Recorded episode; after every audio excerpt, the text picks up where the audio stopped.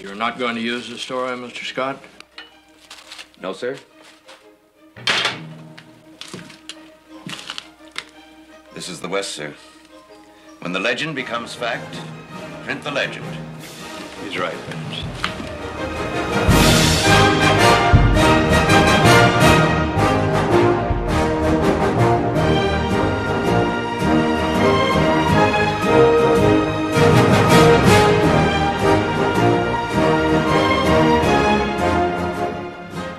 Doesn't make Easterns, or Northerns, or Southerns.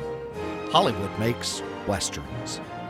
Children growing up as kids did not play oil tycoon, kids play cowboys and Indians. The Wild West provides some of the most enduring tenets of American mythology, perpetuated by film legends from Bronco Billy to Clint Eastwood. And no wonder. The lawlessness of the time provided plenty of drama, and the lonely, wide swept territories, mountainous and arid, provided a most cinematic backdrop. The image is indelible a lonely cowboy clopping across the plains. Cue the Magnificent Seven soundtrack.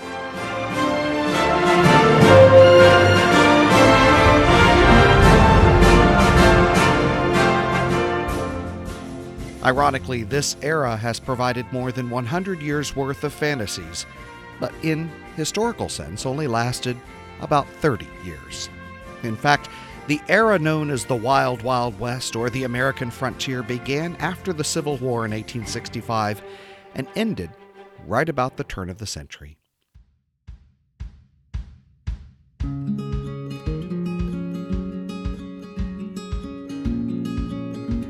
Welcome to Print the Legend.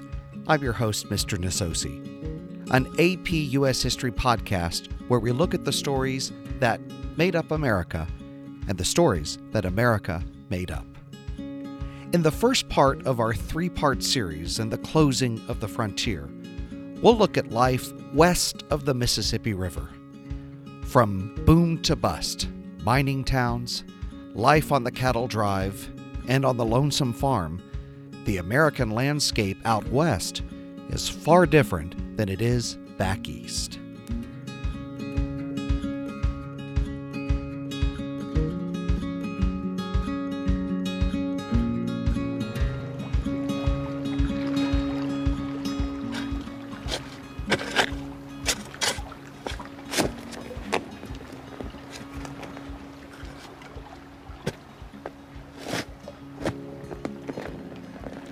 He was called a prospector, and few were lucky. The chances of an individual finding valuable lodes were slim indeed.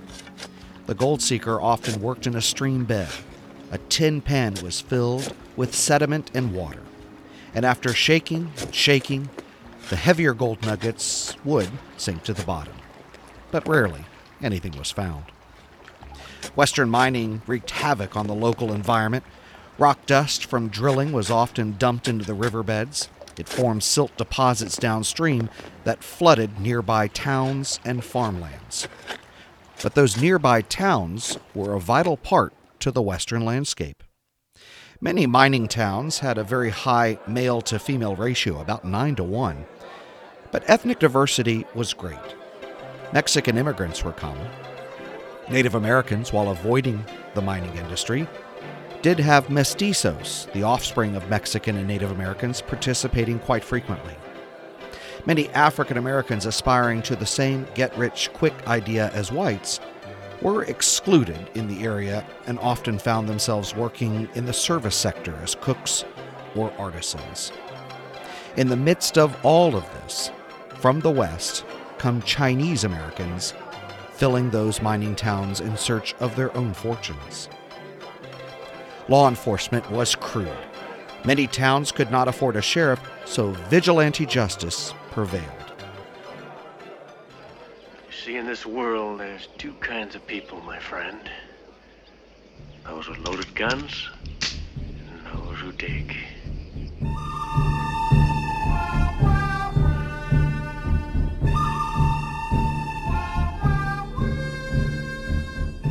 When the bonanza was at its zenith, the town prospered. But just as quickly as the Wild West exploded, it died out. Eventually, the mines were exhausted or proved fruitless. Slowly, its inhabitants would leave, leaving behind nothing but ghost towns still standing today.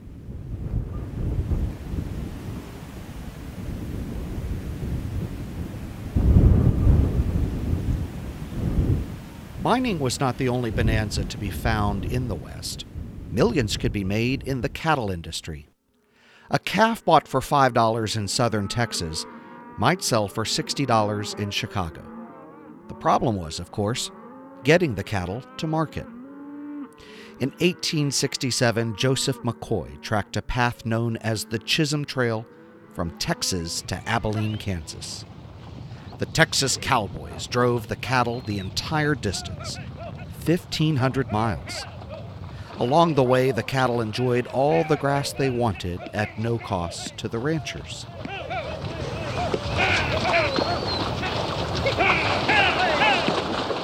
At Abilene and other railhead towns, such as Dodge City and Ellsworth, the cattle would be sold and the cowboys would return to Texas. No vision of the American West is complete without the cowboy. The imagery is quintessentially American. But many myths cloud the truth about what life was like on the long drive. Contrary to legend, the typical cowboy was not a skilled marksman. The lariat, not the gun, was how the cattle drover showed his mastery. About a quarter of all cowboys were African Americans, and even more were at least partially Mexican. To avoid additional strain on the horses, cowboys were usually smaller than according to legend. The lone cowboy is an American myth. Cattle were always driven in groups of drovers. The cattle were branded so the owner could distinguish his steer from the rest, and several times per drive, cowboys conducted a roundup where the cattle would be sorted and counted again. But perhaps one of the greatest fears was the stampede. That resulted in the loss or death of cattle and even the cowboys themselves.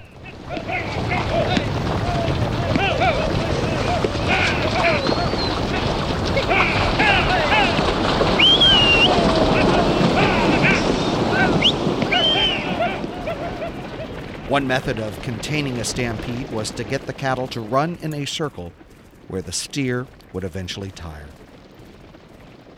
The heyday of the long drive was just as short as the mining towns to their west. By the early 1870s, rail lines reached Texas so the cattle could be shipped directly to the slaughterhouses. Ranchers then began to allow cattle to graze on an open range near the railheads, but even this did not last. The invention of barbed wire by Joseph Glidden ruined the open range. Now farmers could cheaply mark their territory to keep the unwanted steers off their lands. And finally, in the winter of 1886 and 87, one of the worst cold snaps in American history resulted in cattle dying by the thousands. The era of the open range was over.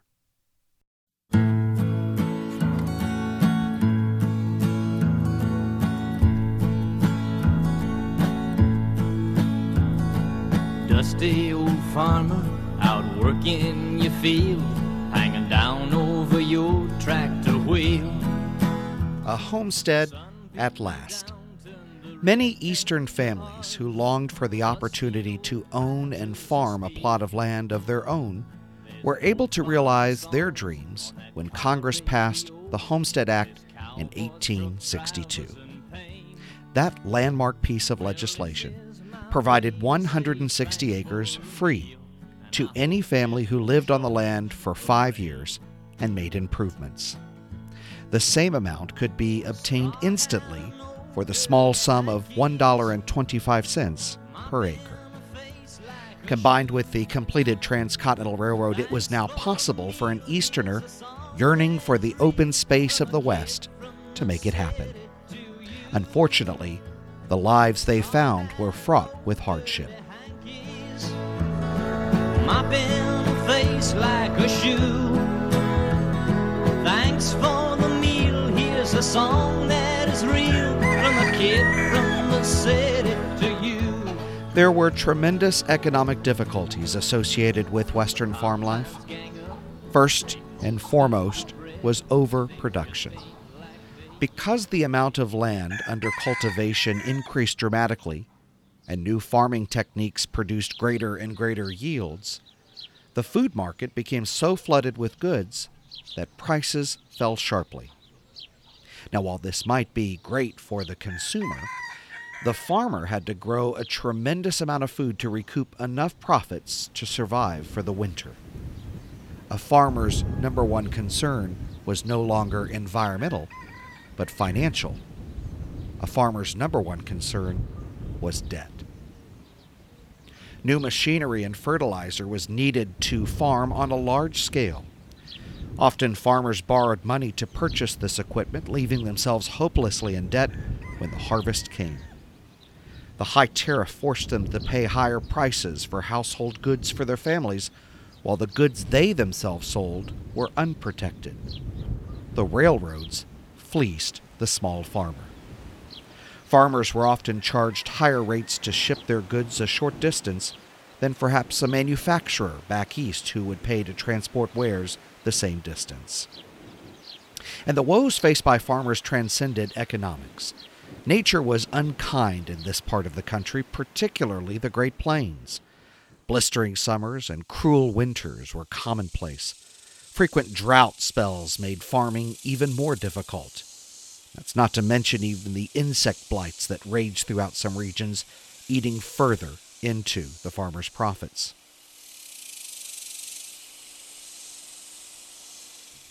Farmers lacked political power. Washington was a long way from the Great Plains, and politicians seemed to turn deaf ears to the farmers' cries. Social problems were also prevalent. With each neighbor on 160 acre plots of land, communication was difficult and loneliness was widespread. The farm proved monotonous compared with the bustling cities of the East Coast. Although rural families were now able to purchase mail order products through catalogs such as Sears and Montgomery Ward, there was simply no comparison with what the Eastern market could provide. These conditions could not last. Out of this social and economic unrest, farmers began to organize and make demands that would rock the Eastern establishments and Washington itself.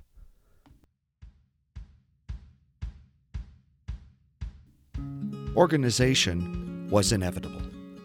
Like the oppressed laboring classes of the East, it was only a matter of time before Western farmers would attempt to use their numbers to effect positive change. Coming up next in our second part in the series of Closing the West, farmers organize and affect political change even in the White House. In 1867, the first such national organization was formed. Led by Oliver Kelley, the Patrons of Husbandry, also known as the Grange, organized to address the social isolation of farm life and the crippling debt. In part three of our series of Closing the Frontier, as settlers begin to move west over the Rocky Mountains, Native Americans await their arrival. Conflict turns to massacre. Thank you for taking time out of your busy schedule to join me for this edition of Print the Legend. I'm your host, Mr. Nasosi, and it's been a pleasure to have you journey alongside of me for this learning excursion, and I'll look forward to welcoming you back next time where we look at the stories that made up America and the stories that America made up. Three terms as governor, two terms in the Senate, ambassador to the court of St. James, back again to the Senate, and a man who, with a snap of his fingers, could be the next vice president of the United States.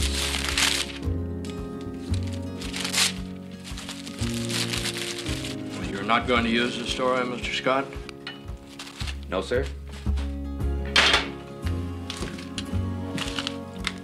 This is the West, sir. When the legend becomes fact, print the legend.